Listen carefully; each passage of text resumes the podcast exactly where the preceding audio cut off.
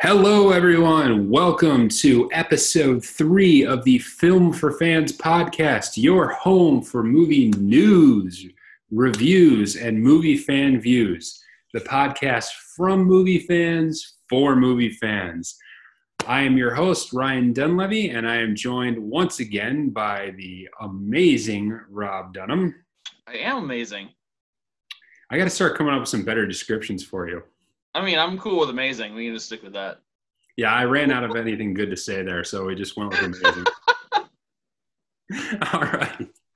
So we got a great show for you tonight. We're going to be talking about the pandemic's continued effect on the movie industry, why we love movies, a little bit of personal talk there, and underrated films that you might have missed.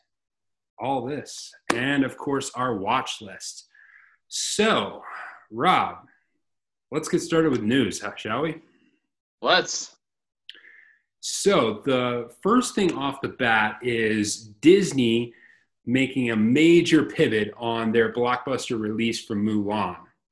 So, this is a fascinating story. Disney decided to basically scrap any plans whatsoever to uh, release Mulan in theaters in the US and are moving to sell the movie essentially on their Disney Plus streaming service for $29.99 beginning September 4th, I believe. And so the story is they are not going to put it in theaters. You can buy it for 30 bucks on Disney Plus if you have a subscription, and then you get to keep it on your Disney Plus subscription as long as you have one. So, Rob, Disney just giving up on a blockbuster release. What are you, what are your thoughts? Yeah, I'm really not sure what to think. I don't I don't know how it's going to be a hugely successful decision for them because I don't see millions of people buying in at the $30 price point. Um, I Disney Plus is in 4K, so that that might be worthwhile for some people who have the ability to stream it that way um, and it would be less than the tickets to go to a movie for a family of four, if that's how you're looking at it. Um, but I know that most of the new releases that have been coming out uh, direct from theater to Vudu and other services have been between fifteen and twenty dollars. So thirty dollars is a bit uh, of a high price point, I think. Um, I think they're trying to make some money from it, and I just don't know how long it will succeed and I'm also curious about how long it will be um, in exclusivity that way that you can only get to it if you buy it, um, and if they'll eventually release it to be streamed through the subscription that many people already have. Yeah, I think I think that releasing it on Disney Plus, while will certainly be a, a boom for their particular platform, I think it's certainly going to hurt the overall money that Mulan makes because you not only have to purchase Mulan, but you also have to have a Disney Plus subscription. So, I mean, the good thing for Disney is that they have a tremendous amount of millions. I think something like 60 million subscriptions or something along those lines. Maybe I've got that. Yeah, I think uh, saw an article today that said something like 60.5 million yeah. subscribers so far. So, I mean, that's that's a pretty massive number, but that still means you have to have a subscription and then on top of your monthly subscription have to purchase the movie. So i i don't know. I it's it's hard for me to see this as a business win. I wonder if they were just you know just kind of done with toying around with it. But it's just it's strange to me because other studios have been perfectly fine backing up releases for a year or more. Mm-hmm. Um, and so it's a curious decision. I wonder, I wonder how it's going to work out for them. I, I, I wonder if it'll have a ripple effect and if any other studios will see this and, and do the same thing. So I guess we'll see. I guess we'll see. And I guess we'll see once Mulan debuts in September. Uh, we'll see what the movie industry is looking like because, you know, I mean, by that time it's possible that actual movies will be in theaters. Um, so it, it's this is definitely a risk. Okay, so we'll see what happens for Disney. But let's let's talk about another movie that could potentially be affected by the pandemic, And uh, recently, Denis Villeneuve talked about what the pandemic is doing to his uh, December blockbuster release of Dune, the highly anticipated release of Dune. Um, and it's actually going to be two movies eventually. So, um, Villeneuve talked about the pandemic shutting down some extra reshoots because they had done most of the principal filming for the movie and were in a lot of post production, but he wanted to go back and reshoot stuff, which is not a terribly uncommon thing for for directors to do. However, the reshoots have now been halted because of the pandemic, and possibly sometime later this month, he might be able to start reshooting some of the films. But one of the main things he says is it's going to be an absolute sprint to try and get this movie ready for its December release time. Uh, Rob, what do you think about uh, Dune? Do you think Dune is going to get done in time? And what do you think about Villeneuve's comments? Well, there's definitely a lot of work left to be done in uh, the post production area, especially in a sci-fi movie like this where there's all kinds of effects and transitions and uh, cuts that you have to make can be very time consuming so it'll be interesting to see what happens. Also in the article he mentioned that not being able to be in the same room as his editor is causing a lot of issues. And uh, when you have such a tight relationship with the person that you make movies with i'm i can understand why not being able to be with them would cause angst and make it more difficult to feel comfortable that you're producing something coherent and something that you are proud of. So I, I think it will be a rush, and we'll see. I, I, hope that the rush doesn't impact the quality. I yeah. mean, that's the only hope you can have. Yeah, I, I thought I also found it fascinating. He was talking about the editing process, trying to do distance editing, and even for him, he thought it wouldn't be that big of a deal until he actually had to do it. And I think that's one of the fascinating things that those of us who are fans don't really get that, you know, that behind the scenes look at at the movie editing process that much. And so it was an interesting insight from him of how difficult it was to not be in the same room as his editors.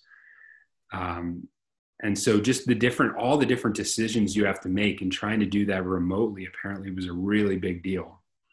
I did think it was interesting that he called it a sprint because that still means he's going to try and get it done for the release date.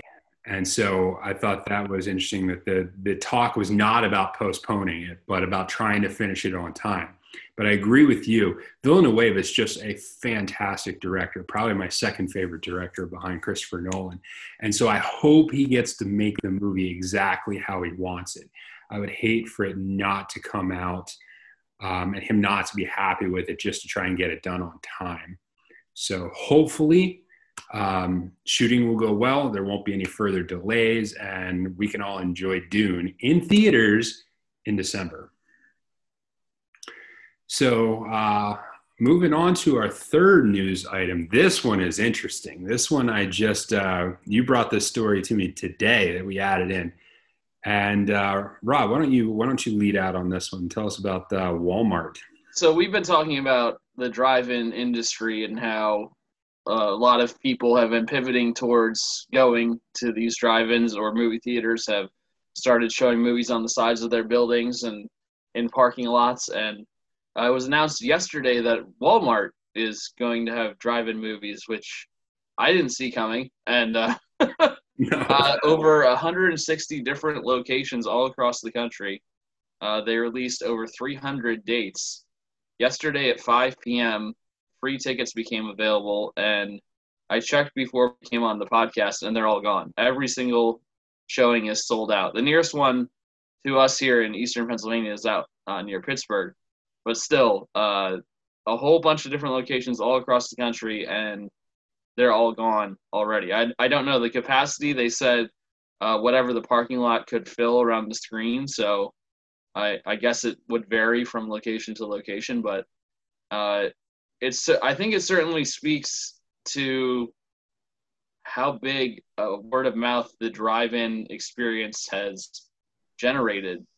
That a company like Walmart ubiquitous here in the United States would jump into it too, and that it would have such a positive and massive reception shows that it's something that people are certainly interested in.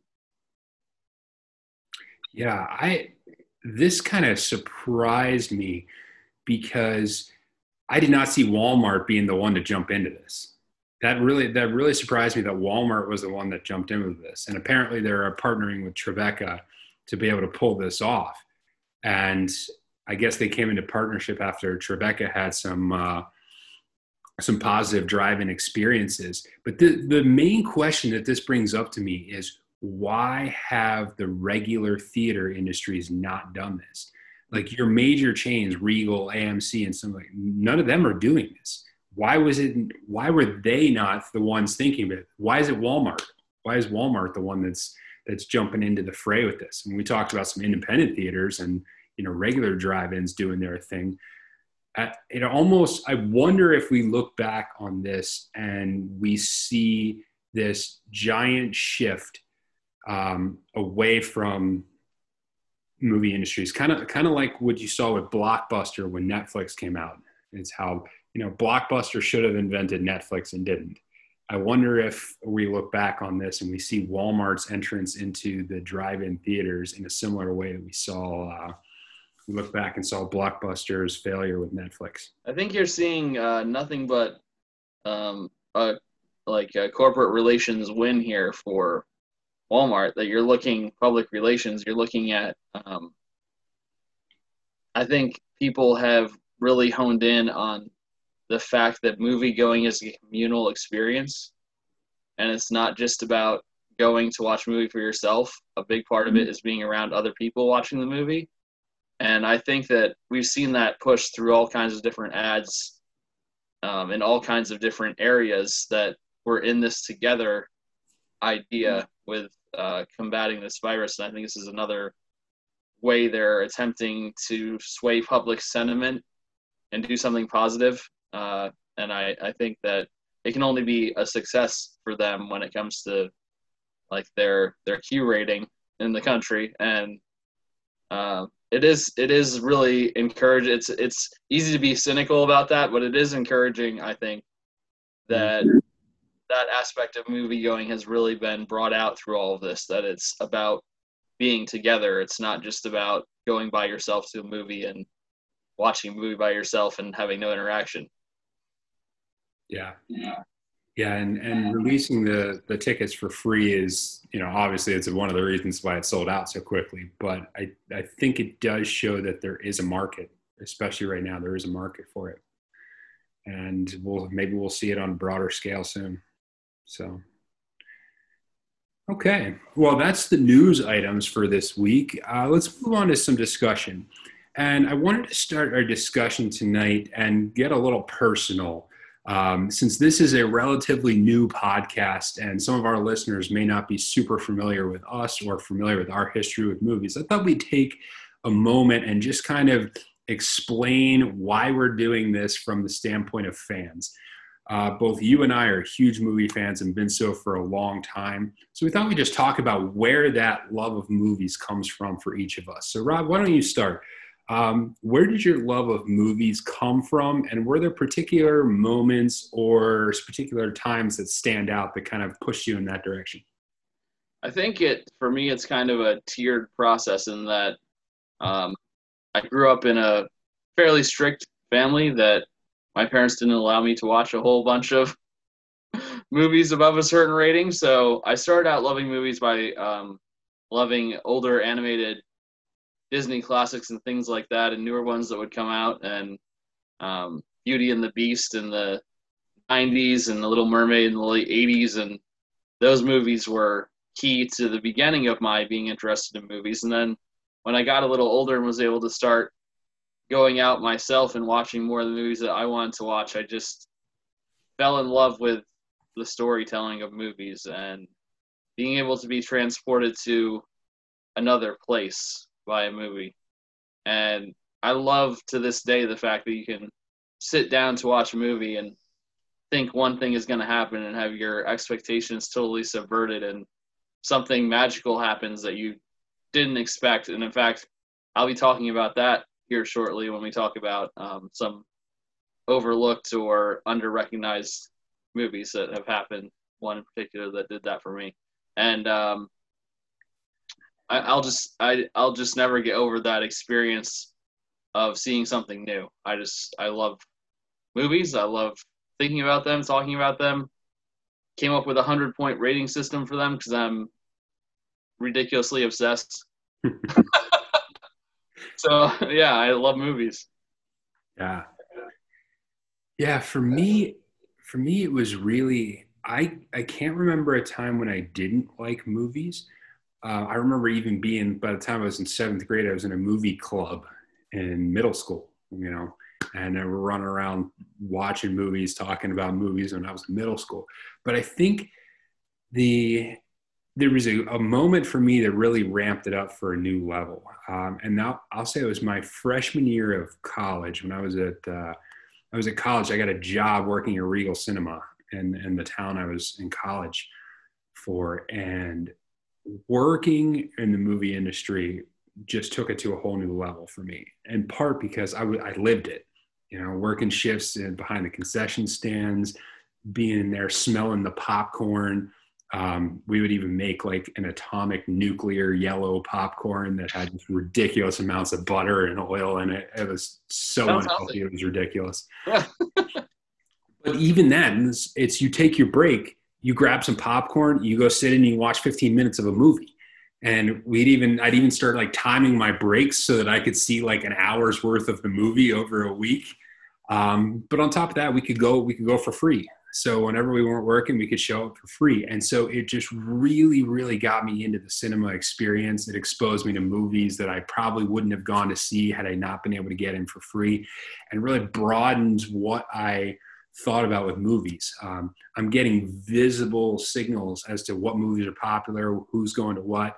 Um, I can still remember, this shows how old I am, but I, I still remember sitting in the theater uh, on my break watching scenes from Unbreakable and, and, just like, no, I cannot wait to see this movie in, in full because you get this little snippet and you're just like, oh, I have to go see this, and and just and just being immersed in the movie industry just grew my love for it, um, and it's just it's never stopped from that point on. I just am fascinated by the story creation process. Um, how they make things happen and how you take something that exists only in someone's mind and turn it into reality in that way It's just always fascinated me. I, I think you and I both could say that um, although it no longer exists because it went bankrupt, that um, Movie Pass, I think for both of us also was kind of a second wind or a renaissance when it came to how we felt about the movie going experience because having the barrier removed of needing to spend hundreds of dollars every month to go see all the movies you wanted to see for me it made it a much more exciting experience because i i could just go you know i didn't have to worry mm-hmm. about how i was going to pay for it. I could just go. And continuing that on now with the theaters that are having subscription services and i've had one of those has been really helpful as well. And especially if you're doing a movie podcast the more yeah. movies you can go see in the theater the better. Absolutely. So that's that's just a little bit about us, and maybe we'll add some more personal things in from time to time. But that just kind of gives you a little bit of sense of where we're coming from and why we want to do this because our love for movies just abounds. so um, but let's. Uh, my other discussion item for tonight that I want to talk to you about. I stumbled upon this um, this article recently, and it's it's a couple months old, but it was written in the Atlantic, and we'll link to it in the in the details of the podcast. Um, but it was it was basically an Atlantic writer. I think it was David Sims, if I'm remembering the name correctly. Um, during the quarantine, just spent his time watching movies that have been overlooked um, either overlooked because they were box office flops or overlooked because the critics panned them. So, um, as we all know, not all the critics and the box office does not always get it right when it comes to movies. There's some that, for whatever reason, marketing or trailers weren't weren't done well, or the critics just got it wrong. Um, movies just get overlooked, and so he, he put together a list of 30 movies that were overlooked and so I thought we'd go through it and just pick out a couple of the ones that we resonated with that we thought were underrated um, from this list. And I love finding underrated movies. So I was I was really fascinating to see. And this list has everything on it. Everything from like Babe, Pig in the City, uh, yeah. to uh, Tokyo Drift, Fast and Furious Tokyo Drift. So there's wide variety of stuff on this list. It's really fascinating. So let's start with you, Rob. What did you pick out and find on this list of underrated movies that possibly people haven't seen? So the first movie, and I would say that um, I don't know if this list is just movies that people haven't seen as much as some of them are movies that just didn't weren't received well. Yeah, a lot of people may have seen. yes, this is but, true. Um, like Armageddon uh, or something. So the first one I saw on the list that stuck out to me was Constantine uh, mm. with. Keanu Reeves from 2005, and to me, this movie is one of the better adaptations of a comic story. Um, but it just did not resonate with people. I think because he was not, for one, he was not a huge superhero. For two, it was really just the beginning of the the Marvel revolution, and so there wasn't a whole lot of buzz around the idea of comic book movies and characters. Um, I know for a fact that Keanu Reeves has said in inter- interviews that if there was one character he could go back and do more of, it would be this character. And I think he fit the role very well. Um, he plays a, a demon hunter essentially that has to take care of and get rid of the evil that's trying to seep into the real world. Um, and Peter Stormare, I think, plays the best version of Satan in any movie I've seen mm. Satan be a part of. He just he, he plays the angel of light version of Satan that is shiny and appears friendly on the outside and is just absolutely terrifying and malevolent underneath and does it perfectly. And there's so much about this movie that is great, but I like I said, I think it really suffered from the fact that it just came out in an era when comic book movies were not viewed in the same way and there just wasn't the place for people to engage with it. Yeah. Yeah. Yeah, I can see that for sure. Uh, what else did you pick out? Uh, the other one that I saw on the list that really stuck out to me was Cloud Atlas, and that's the movie I referenced earlier. Mm-hmm. Um, a movie that subverted my expectations, and I went in thinking one thing and left just totally blown away. And for me, this movie is probably in my top 10, if not top five movies of all time and I will readily admit that it is not for everyone. so it's in my list, but it might not be in a whole lot of other people's lists.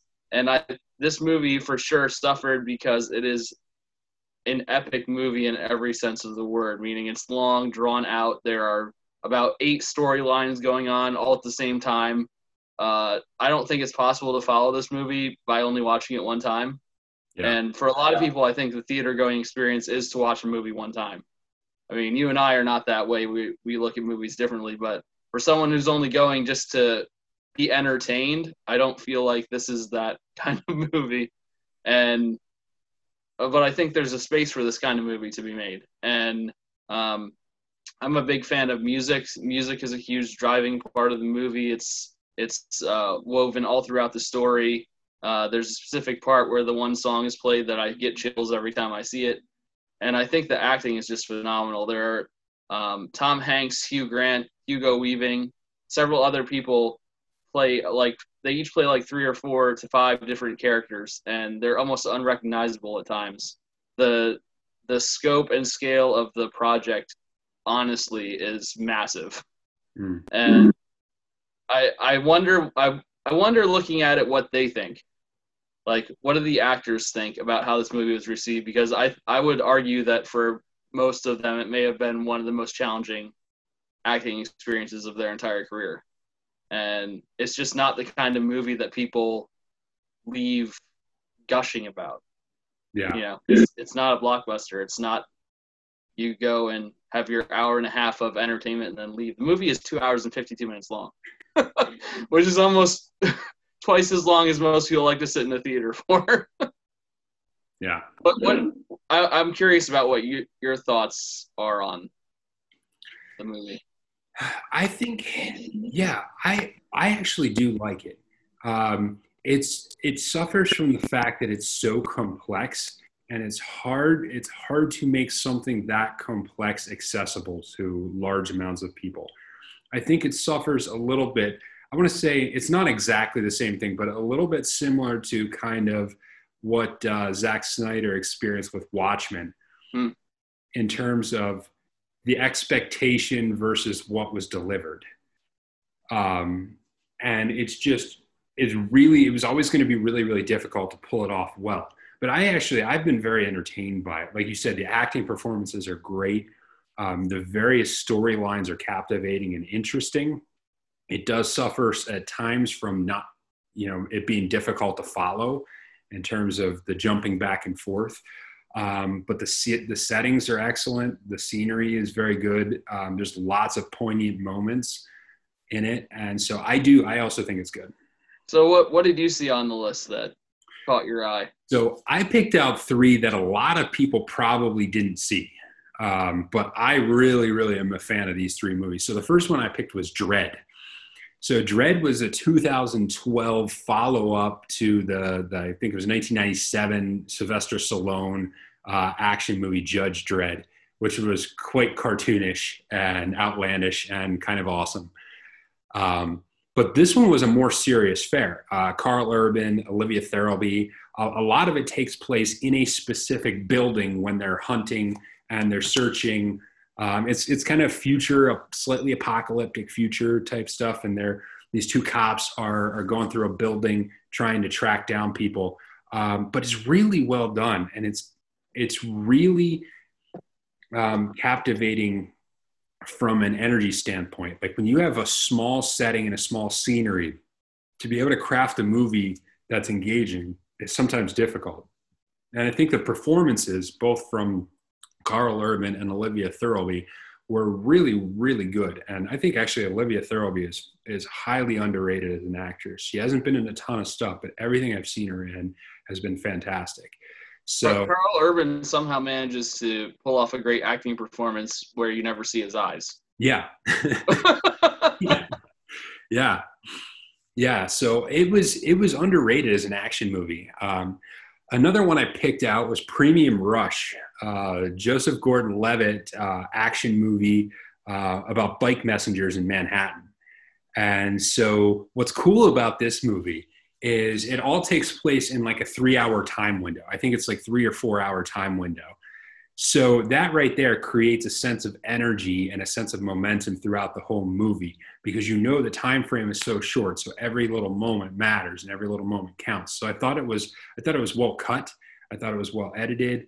Um, it's very compelling. It's it's a it's a good back and forth. There's there's almost there's almost a, uh, a cartoonish aspect to it as well, um, both from Michael Shannon's bad guy character and uh, and from Joseph Gordon-Levitt. But the humor is there. The humor is fun. It's uh, it's interesting. It's a different take. Um, you don't see a lot of movies about bike messengers, and so I was this might be the only one. this is true. It's true. It kind of it kind of harkens back. I don't know if you ever saw the uh, the old TV series. Um, uh, Dark Angel with Jessica mm. Alba because they were all bike messengers in that one. So it brought back a little vibes from Dark Angel. uh, but the third one I picked out was Sunshine. Now this one was a real indie release in terms of you know its popularity. It had Cillian Murphy and a bunch of at the time relatively unknown cast members. Um, but it's a it was written by Alex Garland, who actually also did Dredd too. And hmm. Alex Garland is one of my favorite director writers. He's so good. Almost everything he's in is fantastic. He does fantastic. But he wrote this one, and it is interesting because it's a slower driven movie. It's it's about um, this crew that's going to is traveling in a spaceship um, in an attempt to revive uh, a dying star, a dying sun, to try and revive it. And the the shots and the cinematography are fantastic. This is one of the first ones that this is right about the time where the switch over between like DVD and Blu-ray was happening. And so this is one of the first movies that are like, I have to have this on Blu-ray because I have to mm. see this in a higher definition format. Uh, so this was one of the first Blu-rays I had, and it's just it's not for everybody because it's a slower paced sci-fi movie and a lot of sci-fi movies tend to be more action oriented but it has a really fascinating journey. It's a it's a journey movie. It's really fascinating. Did you see this one? I have not seen this one yet, but it's going to be on my list for this week. yeah yeah it's really good. So all right so let's uh let's jump into the watch list.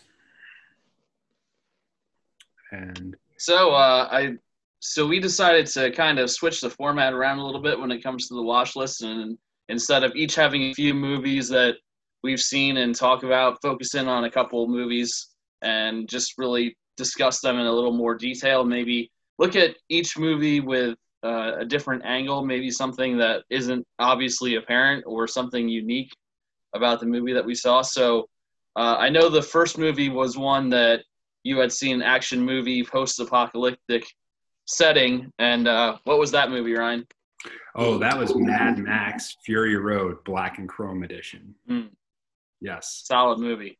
Yeah, this is this was interesting because this was a special edition released from George Miller, um, who actually wanted the his original idea was to have the film in in in this setting. yeah i don't know if uh, black and white would have played super well in in a theatrical release. We've seen it a few times over the years um, but it's it's used really sparingly and almost always there's some aspect of color introduced in the movie throughout. You think uh, the sin city movies for instance which were kind of like graphic novels but still had those flashes of color in there. So it's very rare that we see a straight black and white um, movie. Think about uh, movie like the artist these things that they just they don't come around very often. Um, it's just not a super super widespread medium. So what do you think about the use of black and white? I know you've seen the movie in regular color and in black and white now. So first did you see any difference in how it made you feel uh, when you saw it in black and white? Do you think that releasing it in black and white might have been a better choice uh, what do you think Um, I, I have to admit a slight bias in that I tend to not necessarily love black and white movies in and of themselves. Um, I get where he where George Miller, the director, was coming from, was saying, "Hey, it would have been cool if I'd have shot the movie if the movie had been in this to begin with."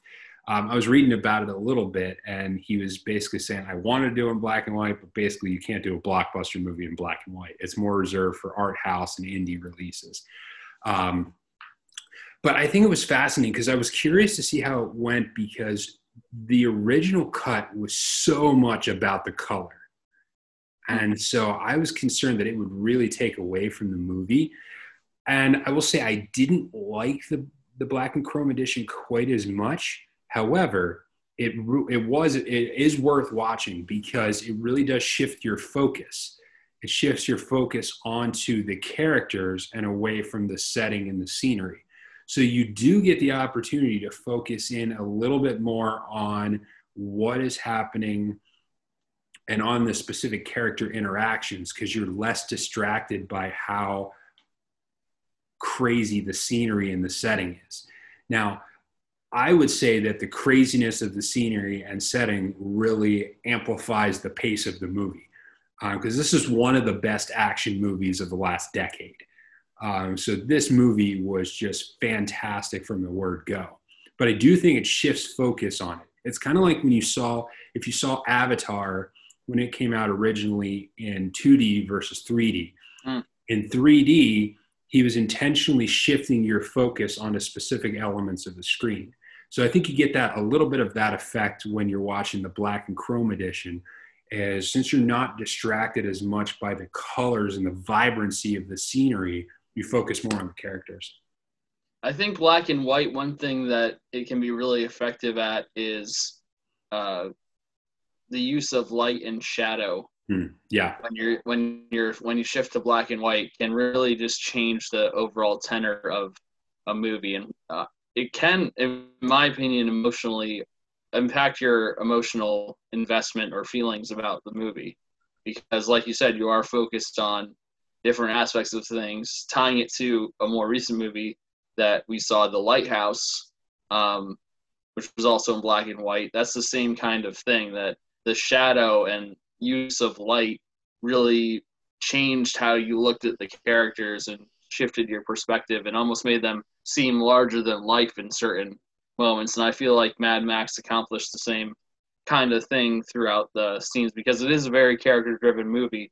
But when you're in the vast wasteland and you've got all the desert color and everything going on, it's easy to kind of just focus on the world instead of the people. Mm-hmm. And uh, I think making it black and white kind of shifts that focus onto the actors and what they were doing. Yeah. Yeah, for sure. So uh, another one that we both watched and I've seen many times because it's been one of my favorite movies of the last couple years uh, is Jojo Rabbit, directed by Taika Waititi, and uh, this movie has no earthly reason to be as good as it is because if you came to me and said, "We're gonna make a movie about a ten-year-old little boy, okay, in Nazi Germany, uh huh, who has Adolf Hitler as his imaginary friend," um, what? yeah. I remember the first time I heard this description, and I just thought, what is even happening right now? And then I saw who was writing and directing it, and I thought, oh, this is something is going to be good about this. This is going to be interesting. Um, so let me ask you first of all, what your initial impressions are of the movie itself, because to me, I thought it was uh, an incredible subversive comedy that just absolutely ripped apart so much of the hate and evil that was Nazi Germany, exposed it for the nonsense it was. I think the nonsense in general when we pit people against one another just because of who they are. Mm-hmm. Yeah, I will admit to when I originally saw it in theaters to be deeply skeptical that it was going to be good because um, just seeing what they were trying to pull off, I said it's almost impossible to pull off a movie where Hitler is your comic relief. And yet it was so well done. It was so well done. I mean, if you're threading the eye of the needle, and Waititi did it to perfection, to perfection. What he managed to pull off in this movie is stunning. Uh, if you have not seen this, you have to see it there are so many different aspects of this movie that are right on point. It's it's just unbelievable. I mean, it achieves so many things. And I normally do a, um, a year's best list, uh, top 10 movies of the year. And I actually didn't catch this one until after I made my list. Um, but this one would certainly have been on it. And I think the more I see it, the more I appreciate just what a fantastic movie it is. And we talked a little bit about Waititi when we talked about the Thor movies last week, but mm-hmm. I mean, this is probably by far his best directorial move. Um, it's just incredible. When you say it's an accomplishment, what would you say is the? Because to me, I, I certainly agree with you. I think it is an accomplishment. I think it's something you should be incredibly proud of. And what do you see as the biggest achievement within the movie itself? Like, what is in the movie that sets it apart from other movies you've seen? So I had to think long and hard about this question because it accomplishes a number of things that were really difficult to pull off. But at the end of the day, I think despite all the cinema, cinematography and and just the story challenges, I think the ability to show um, a 10 year old boy moving to a place of hatred of Jews to actually being an ally of a Jew. And over the course of this movie, watching him progress to where he's just being repeating all the hate that he's been told to actually developing a relationship with this Jewish girl that's hiding in his house. That was phenomenal. Basically, this idea of how we break down hatred between people through relationship and through getting to know somebody and actually finding out the different things you have in common and to be able to be able to weave that into the story and as you watch the transformation of this 10 year old boy through his relationship with this jewish girl was just really, really, really well done. I think for me, uh, the thing that stood out to me the most is I think there are so many movies that try and go for an easy grab when it comes to emotions, or there's a scene with music that tells you you're supposed to feel this emotion now. And I felt like throughout the whole movie, it was hilarious in many parts, but there were some parts in it that were just devastating. Mm. And they felt real. They didn't feel contrived or there wasn't a soundtrack underneath them that told them told you you should be sad now. There, there's a moment with him and his mom that I don't want to give away that is honestly probably one of the most devastating emotional sequences I've seen in a movie because you don't see it coming until it happens. And you see it, and it's a moment where your inner monologue goes, No, why? and to be able to have a moment like that in a movie that is predominantly a comedy, to me, that's the biggest accomplishment to be able to have both tones in the same movie, but it doesn't feel like neither belong. It feels like they're both supposed to be there. So, like you said, there are just so many accomplishments in this movie that I, I think it will be viewed as we move forward as as uh, maybe the capstone of his career. It'll it'll be viewed as a true achievement on his part for the rest of his career, without a doubt. Yeah. So if you haven't seen Jojo Rabbit, it's now out on HBO Max, um, or you can rent it through your normal channels. But it's it's absolutely worth a watch if you haven't seen it. All right, so let's wrap up with uh, what we're watching this coming week. So, Rob, what are you watching this coming week? Well, tomorrow, if the weather cooperates, I'm going to go to the drive-in again. I got a season pass for the rest of the year, so nice. I might as well go use it. My parents live ten minutes away, so I can just stay at their house, so it works out pretty pretty nicely. And I think we're gonna we're gonna split screens. We're gonna start out with Minions, and then we're gonna watch Jurassic World: Fallen Kingdom. So, okay. you know, two movies that really go together. you know. um, and uh, I also I, am gonna watch Cloud Atlas again this week because it's been a, a long time since I've seen it, and I just want to watch it again. And, and uh, the movie Sunshine that you mentioned, I'm actually thinking about checking that out. And there was another one on the list that is in my Vudu collection that I haven't watched yet because it was my brother's. Um, the movie Solaris was also hmm. mentioned on the list. So I think I might watch Sunshine and Solaris, two of the sci-fi movies on that list, and look at them contrasting with each other. Maybe get some thoughts there. How about you? All right, so I am going to once again attempt to watch Uncut Gems, which I continue to not. The White the, Whale. Yes, it's the potent potables of my movie category. It's always there, but I never quite get to it. Um, so yeah, I we'll see. Uh, it's on my list. I hope I'll get to it this week. Um, but who knows? It may be on the list again next week. Um, At this but, point, I think you just need to come over to my house and we need to watch it together. So there's no reason for you to not see it. Yeah. so uh, yeah, I'm gonna check that. out. I'm also gonna check out Sunshine again. It's been a while since I've seen it. It's probably been a couple years since I watched it, so I really want to go back and watch that one again. And another one that came off that list is Blackhat. I kind of mm. had panned it when it came out. I wasn't that interested in it, but uh, I might check it out. Um, I, I, have a hard time seeing Thor as a hacker, but maybe it works. I don't know. So. All right. Well, that is all the time we have for today. Thank you for checking us out. Thank you for joining us on this week's podcast. Just remember, you can subscribe on all your major podcast channels Apple, Google, Stitcher, Spotify. Um, and now you can also check out our YouTube channel, Film for Fans YouTube channel, um, and visit filmforfans.com. Our website is up and launched. Uh, so we look forward to it, and we've got some more great stuff coming up for you in the weeks ahead. So thanks for checking us out and have fun at the movies. Enjoy your atomic popcorn.